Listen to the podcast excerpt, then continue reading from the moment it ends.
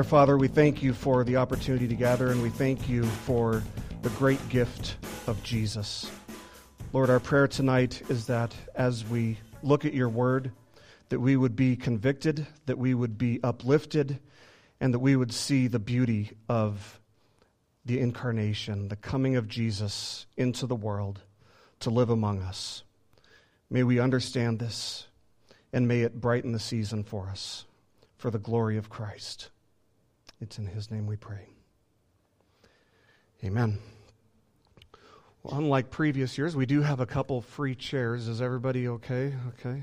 Tonight, we are gathered to celebrate Christmas, and everybody loves Christmas. Even people who aren't Christians love Christmas. It's the holiday as a Christian, however, that we remember the incarnation when God sent His only begotten Son into the world and Jesus, eternal God, he humbled himself, he took on flesh, and he lived a life of perfect obedience to the will of the Father.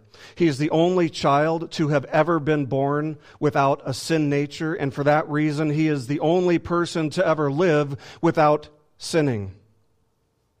He was not born in a temple. He wasn't born in a castle. He wasn't born in, in, a, in a hospital, someplace where they're comfortable. He was born in a lowly manger.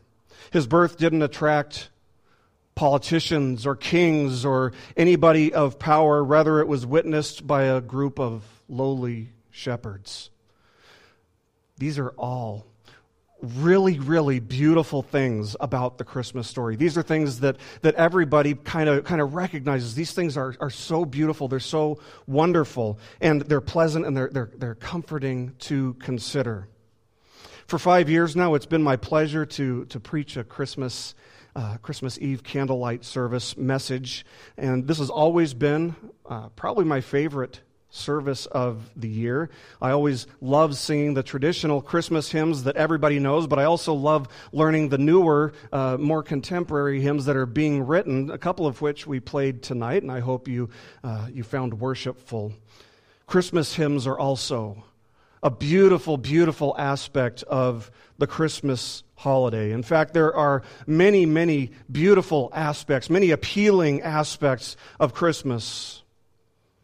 But there is also a very dark side of Christmas. A side that we all too often and perhaps all too easily overlook, or maybe even to some extent ignore. And that's easy to do when you're surrounded by so much beauty. We have beautiful lights. You know, one, Sunday after church, we, we put up the lights. And I love it when the lights are up here. So we have beautiful lights everywhere around us. We have beautiful Christmas trees set up. We have presents wrapped nicely and neatly under the Christmas tree. We have beautiful nativity scenes. These things are all beautiful. But there is a dark side of Christmas. The dark side of Christmas is not the fact that our Lord was born in a manger in the presence of lowly shepherds and animals. The dark side of Christmas is not that Herod sought to slaughter all of the male children in the region at the time of Christ. Make no mistake about it, these things are dark, these things are disturbing, these things are, are even ugly. But there's something uglier. There's something more vile. There's something darker about Christmas than that. Yes, even this glorious day has a dark side. And you might say, well, how can there be a dark side to such a glorious and wonderful day? The reason for the day, the reason for the season is dark. And that's not to say that the incarnation was dark. That's to say that the reason for the incarnation is dark. The reason behind the incarnation provides a dark backdrop to all of the beauty that's reflected in all of the decor that we're surrounded by. The reason for the season is the incarnation, but why the incarnation? Why did Jesus, eternal God, have to step down out of eternity, out of heaven, and take on flesh? The answer is reflected in a lot of passages in the Bible, as you might guess. We see it clearly in the words spoken by the angel who came to Joseph in a dream or, or a vision, and he, he said this of Mary, his wife. He said, She will bear a son, and you shall call his name Jesus, for, because he will save his people from their sins. That's from Matthew chapter 1, verse 21. The reason that we needed Jesus to take on flesh was also clearly articulated by Paul in the, the verse that we're going to look at tonight, which comes from the book of 1 Timothy, where Paul writes in chapter 1, verse 15. He says, This saying is trustworthy and deserving of full acceptance that Christ Jesus came into the world to save sinners. And Paul says, This saying, the saying being, Christ Jesus came into the world to save sinners. He says that it's trustworthy. That means it's true. It's fully true. You don't have to doubt it. You can't doubt it. It's reality. And it's deserving, therefore, of full acceptance. Christ Jesus came into the world to save sinners. The dark side of Christmas is sin. And this is the truth that lies at the very heart of Christmas. And I don't say that to steal your joy. I don't say that to be a killjoy or to be a Scrooge or anything like that. I say it to increase your joy.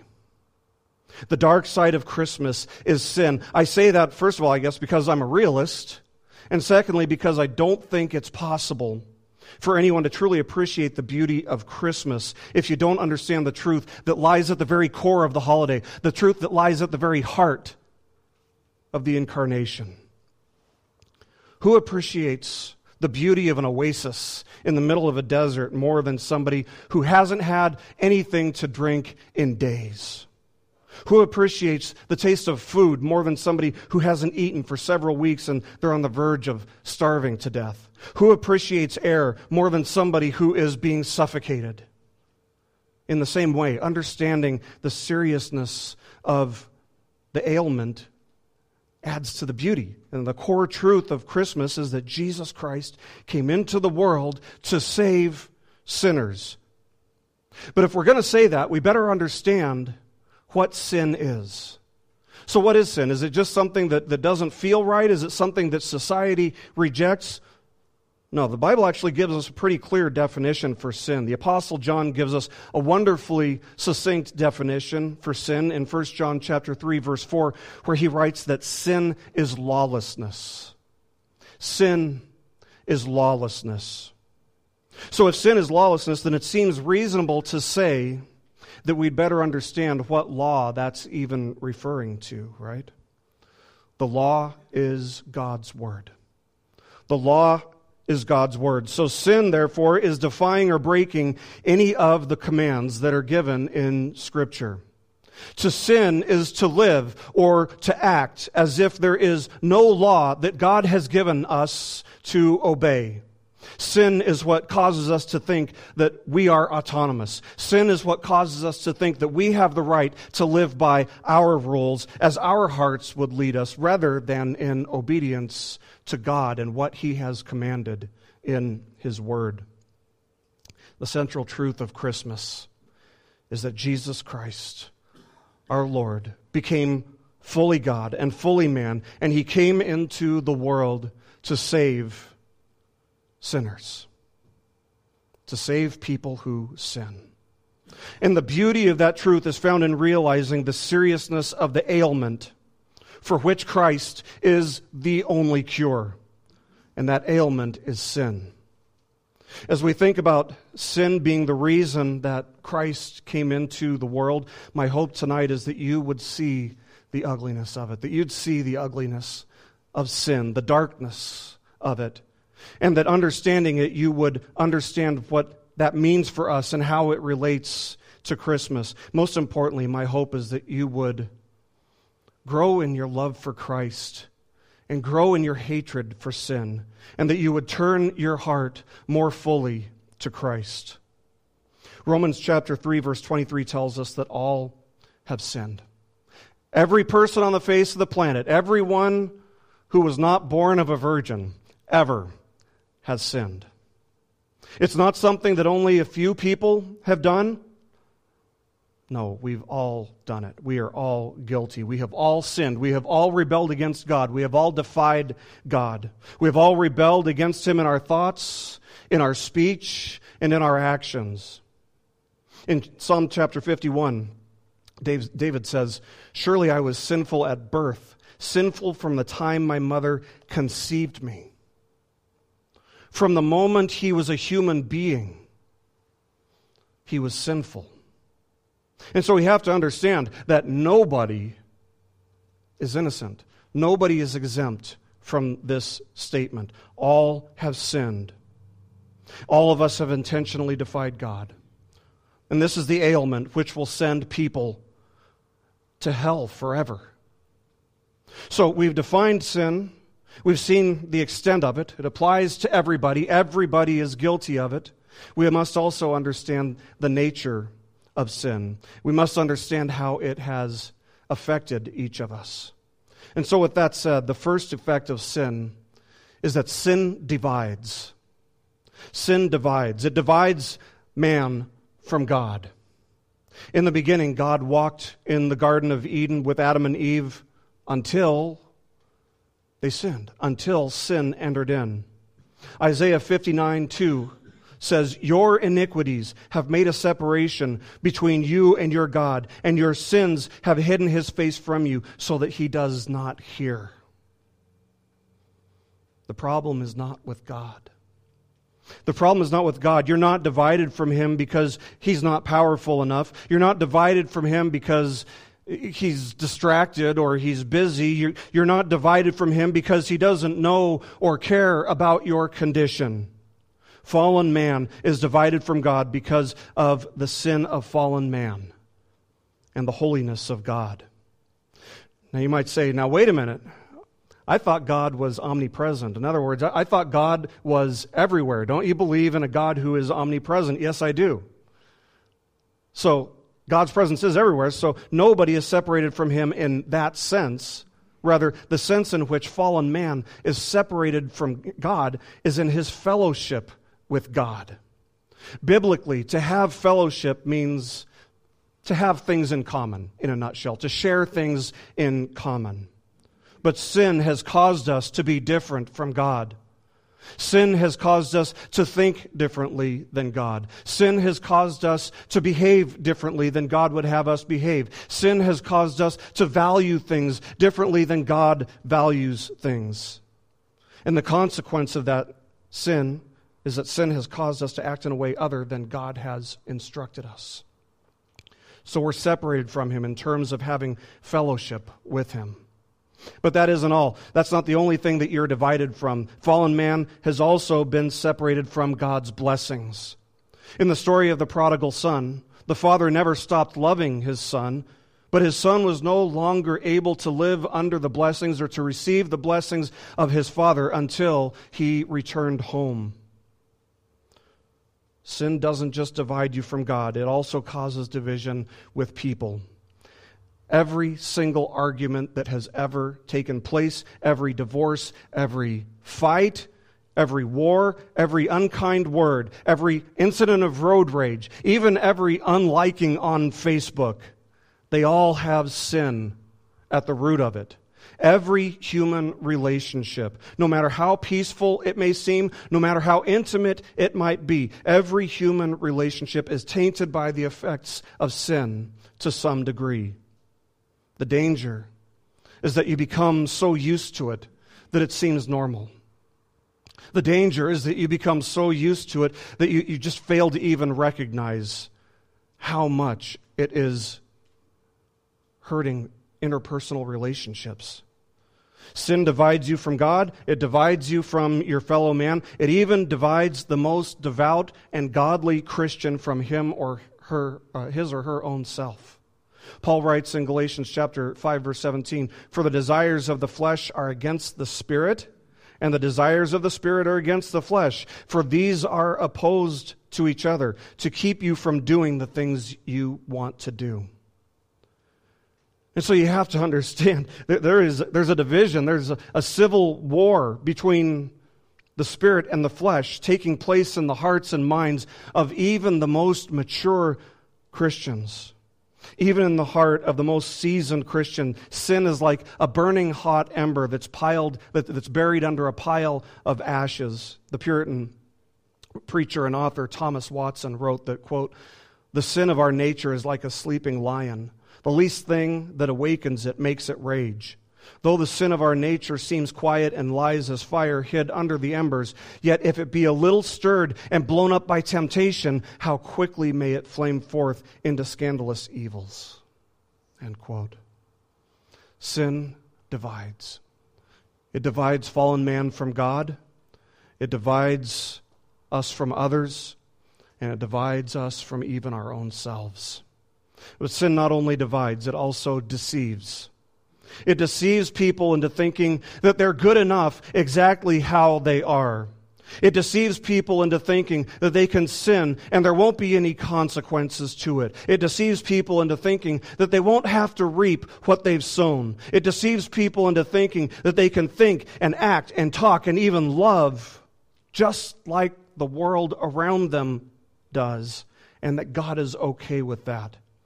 It deceives people into thinking that they're doing something good or right because that's what their own understanding dictates when the Word of God clearly labels it as sin.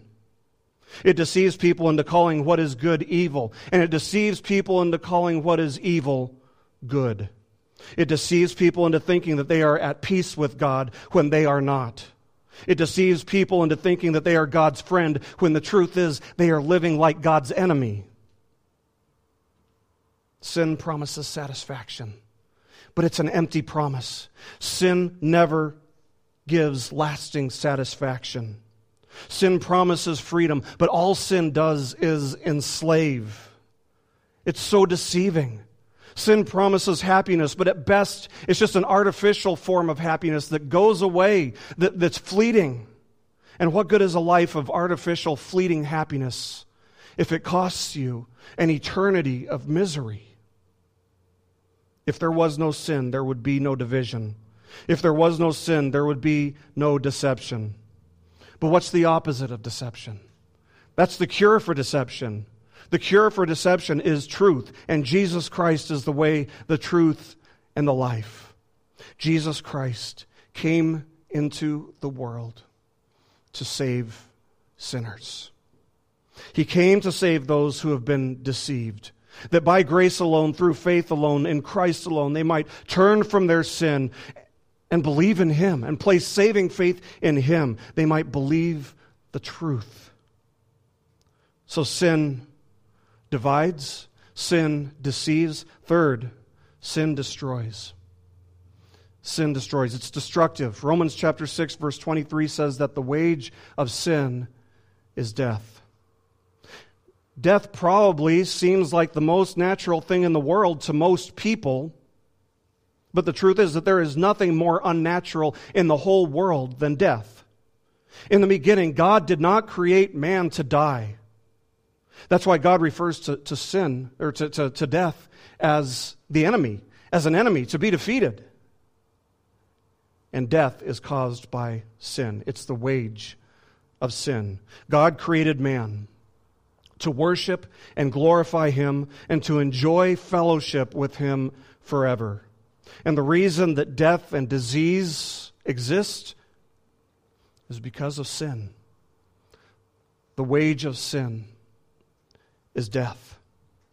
Sin destroys the body, but sin not only results in physical death, it also results in spiritual death as well. Sin will destroy a family. Sin will destroy a church if it isn't kept in, in check. Sin will destroy a person's reputation if they live in a society that has even a sliver of moral uprightness in its fiber. Finally, sin is defiant. Sin is defiant. Even though sin has divided man from his creator, even though sin has deceived fallen man into going every direction but toward God, even though sin is constantly destroying man, nevertheless, sin still causes man to walk steadfastly in defiance toward God. That is the nature of sin. That's the nature of sinful man. It is just the epitome of foolishness, if you think about it. Fallen man is like a pig who prefers to eat garbage, eat, eat, you know, leftovers in a trough and roll around in the mud rather than going to dine at the table with the king and feast on the finest gourmet foods imaginable. Fallen man will be confronted with the truth, confronted with the reality that he has sinned against God and that he's earned nothing but the eternal wrath of God. And rather than melting in fear and repenting, his heart will be hardened and his resolve will be strengthened to live outside of the boundaries set by God. What reason is there to do this? It's insanity. It is literally completely irrational. What reason is there to live in such defiance of God other than the fact that fallen man, by his very nature, desires to be God, desires to define himself, desires to define how he may act? God's law, God's word is for man's blessing. It's for his benefit. It's all for man's benefit, but sin causes fallen man to choose the curse of God's wrath instead. Sin divides, sin deceives, it destroys, and it is defiant. Sin is the dark side of Christmas. The reason that we have Christmas is because of the reality of these things. But Paul says the saying is trustworthy. It's true. And it's deserving of full acceptance by everybody that Christ Jesus came into the world to save sinners. And he adds to the end of that, of whom I am foremost. Paul knew, he personally knew the saving power of Christ. He knew that Jesus came for sinners because Paul knew that Jesus had come for him. He knew that Jesus didn't just come to save those who felt like they were already good enough. He didn't come to save those who lived under the delusion that they don't need a Savior. He didn't come to save those who would trust in their own goodness or their own righteousness to ensure their right standing before God.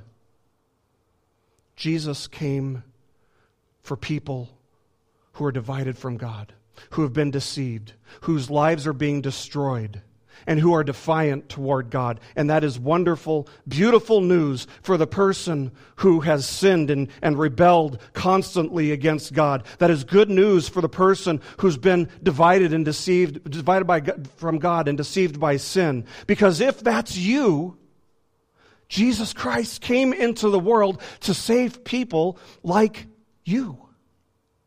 And that is great news. There is no better news. Jesus Christ can change the spots of the leopard. He alone can bring pools of life giving water to dry, parched ground. He can give deep, deep roots to a tree that, in, that allows it to endure even the fiercest winds, even the fiercest storms of life. He can save even the chief of sinners. That's why he came into the world. He came for sinners in order to reverse all of the effects of sin. He came in order to restore fellowship between holy God and sinful man. He came in order to tell us the truth, the truth about ourselves, the truth about reality, the truth about salvation, the truth about God, including where we are headed for eternity if we reject Him. He came in order to give life to those who would repent, who would turn from their sin and believe in Him. He is the only way to be reconciled to God. He is the truth about reality. He is the life everlasting. He's the way, the truth, and the life. And no one comes to the Father but through Him. Paul would write to the Ephesians in chapter 2.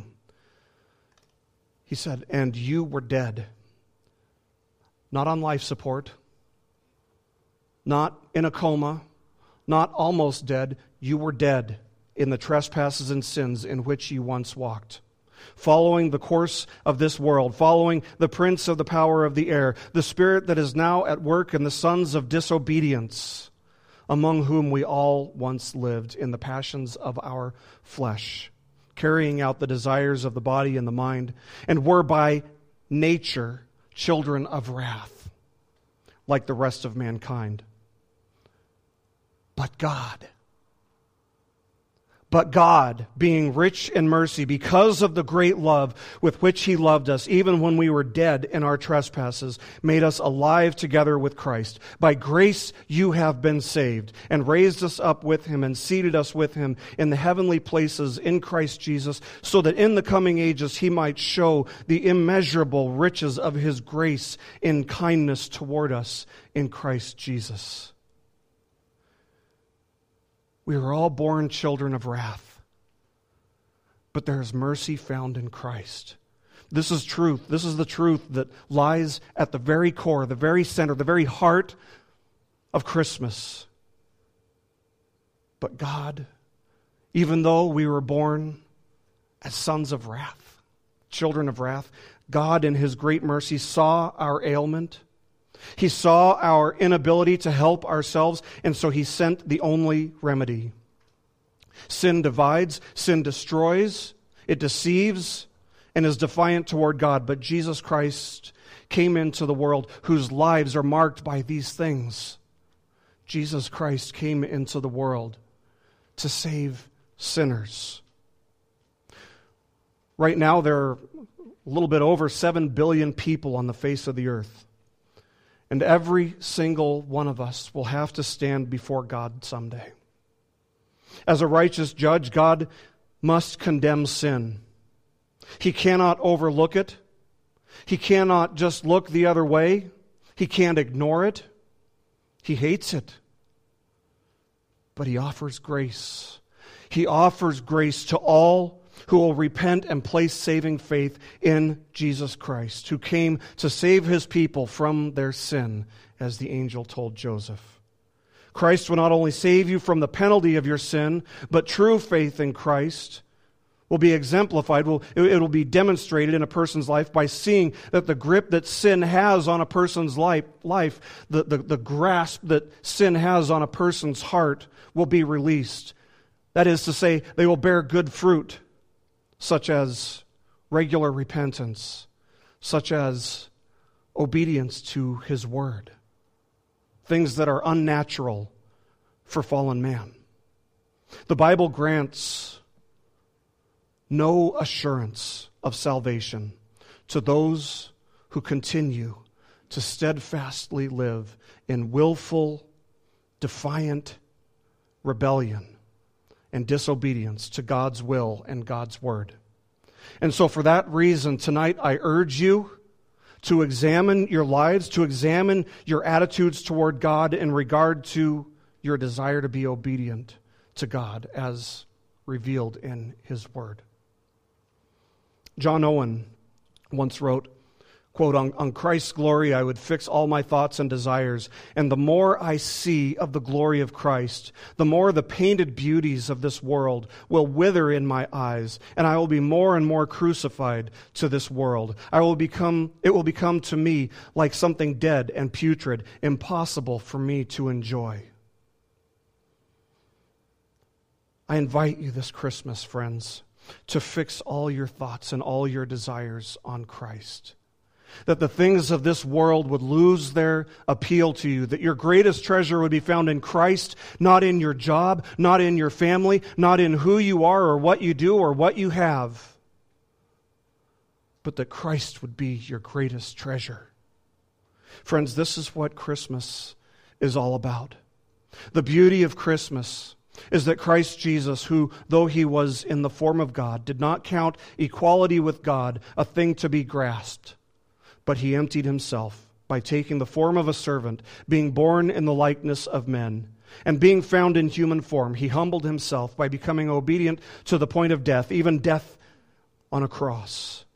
Therefore, God has highly exalted him and bestowed on him the name that is above every name, so that at the name of Jesus every knee should bow in heaven and on earth and under the earth, and every tongue confess that Jesus Christ is Lord, to the glory of God the Father. So I ask you tonight are you a sinner?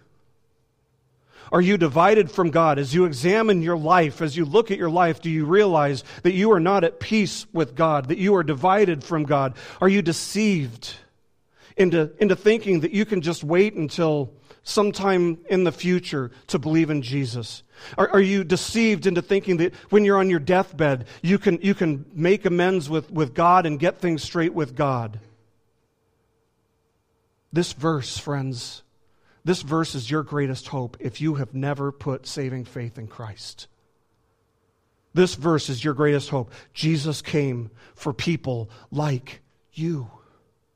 He came to reverse the effects of sin in the lives of those who would receive him.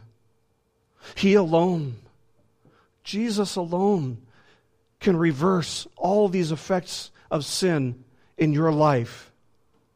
And so I, I implore you, I beg you tonight to turn from your sin and to call upon the name of the Lord Jesus if you have never done that. Believe in Jesus Christ. Plead with Him to wash your sin away. He's assured us that if somebody makes a prayer in true faith, begging Him for forgiveness, begging Him for mercy, He will grant that. He will honor that plea. God has promised that those who place saving faith in Jesus Christ will be forgiven. God has promised that those who place saving faith in Christ will be saved on the day of judgment. He's promised that those who place saving faith in Jesus will be washed clean. They'll be pardoned. They'll be spared from the eternal wrath of God. Yes, you must count the cost of following him, but at the same time, I urge you to count the cost of not following him. Which is greater? One is certainly greater than the other. God has promised that he will give grace, that he will completely forgive those who repent and believe in Jesus. But God has also promised that there is no other way to be reconciled to him. There is only one way. Jesus, and only Jesus, came to save sinners. On the cross, Jesus took the sins of his people upon himself. They were imputed, they were transferred to him. And he bore the wrath of God against those sins as their substitute. He bore God's wrath against those sins on their behalf. On the cross, the righteousness of Christ is in exchange imputed to those who would put saving faith, place saving faith in Christ, so that we may stand faultless and forgiven and washed clean before Him in Christ's righteousness. Or maybe at some point in your life, you have made a decision to accept Christ. You had made a decision to believe in Christ. And yet, your decision does not line up with your life today. Your life doesn't bear witness to a previous decision or confession that you made at some point back in your life. If your life was not changed by Christ in the slightest, if today you continue to live in willful defiance, willful rebellion, willful sin toward God, I urge you tonight to review, renew, review your life and to renew your commitment to Christ. If you desire to find peace with God, you must come to Him on His terms. And His terms are this you must repent and believe in Christ. You have nothing to hide from him because there's nothing that you can hide from him. He's completely aware of everything that you have done. So leave all of your excuses behind. Forsake every rationalization that you might have for your sin. And acknowledge the filth of it. Acknowledge the insanity of it. Acknowledge the irrationality of it. Acknowledge the extent of your sin to him and plead with Him to change your heart and change your life in order that true and lasting change would happen within you. I would urge you, friends, do not go home tonight and think about this. Don't just put this on the back burner until you get home because you don't even have a guarantee that you're going to get home tonight. Cry out to him in your heart here and now. As Isaiah said, Seek the Lord while he may be found, call on him while he is near. But for those who have received him or who would receive him, behold the richness of your greatest treasure. He has come for you. If you have even the smallest faith, if you have even the weakest faith, even though your sin might be great, He has come for you. He's come for you. You found the pearl of great price that's worth more than you could afford, more than you could possibly deserve if you had 500,000 lives to do it. And it's been freely given to you as a gift. By His grace, God has allowed you to see that every other thing, every other treasure is rubbish, is garbage, is waste in comparison to the treasure that we have in Christ Jesus. In Him, God has granted you the strength to endure every temptation. In Him, God has granted you the strength to endure every hardship, every disappointment, every broken heart. And He's also granted you the wisdom to see that all things, every circumstance in your life, everything that you have, everything that you are, comes from the hand of Him who is too wise to err, too powerful to be subdued, too loving to be even the least bit unkind toward his own. Friends, I urge you tonight to be more than just a casual observer of this birth that occurred over 2,000 years ago. This same Jesus who was born in a lowly manger and is now raised from the grave He's now, he's now seated on the throne in heaven, and his earthly ministry continues through his people by his power. So be more than just a casual observer of something that happened 2,000 years ago. I invite you to be a participant of his kingdom today. Believe in him and live for him first and foremost. It was John Calvin who wrote, quote, if we do not perceive our wretchedness and poverty, we will never know how desirable is that remedy that Christ has brought to us. End quote. The dark side of Christmas is sin. But the dark side of Christmas reveals the full beauty, the full glory of Christmas for those who will repent and believe and find life in Christ, understanding the dark side of Christmas and actually enhances the beauty of Christmas because you understand that Jesus came for you personally. He came for you. And so th- this is not negative. This isn't a killjoy. This is something that would accentuate your joy. This is the best news in the world. Jesus came to save sinners. That's the beauty of Christmas. That is the splendor of Christmas. The wonderful and glorious thing about Christmas is not a Christmas tree. The, the beauty of Christmas is not all the, the beautiful decorations, it's not the presents, it's not even time with the family. All these things are good. But they're not the glorious thing about Christmas. The glorious thing about Christmas is that it's the time we remember the incarnation when Jesus came to reconcile holy God and sinners. And friends, that is what we celebrate. And I can't think of anything more worthy of celebrating than Jesus coming for sinners.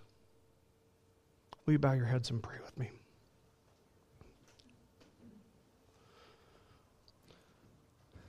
Our Father, we thank you for sending your only Son into the world for sinners. Lord, help us to understand how serious sin is. That it was so serious that you sent your son and you had to crush your son in order to redeem fallen man to yourself. And so we thank you for the amazing gift. And we agree with Paul that this saying is trustworthy and, and worthy of all acceptance, of full acceptance, that Jesus came into the world to save sinners. And because we are sinners, we praise you and we bless your name for sending him. This message has been brought to you by BibleStudyPodcasts.org. We are a listener supported ministry. If this is your first time listening to us, we thank you so much for joining us and we ask nothing further from you. But if this is a ministry that you rely on for regular spiritual teaching, we do depend on your financial support to keep us going and growing. If you'd like to make a donation to BibleStudyPodcasts.org to keep us going and reaching thousands of people around the world, you can go to our website, BibleStudyPodcasts.org, and you can make a donation on the right hand side by clicking on the support box. Again, we do rely on your support, and we thank you so much for your financial participation in this ministry, which enables us to continue in our mission of teaching timeless truths in these truthless times. God bless you. Thank you so much for listening today, and keep growing closer to Jesus. Take me deeper.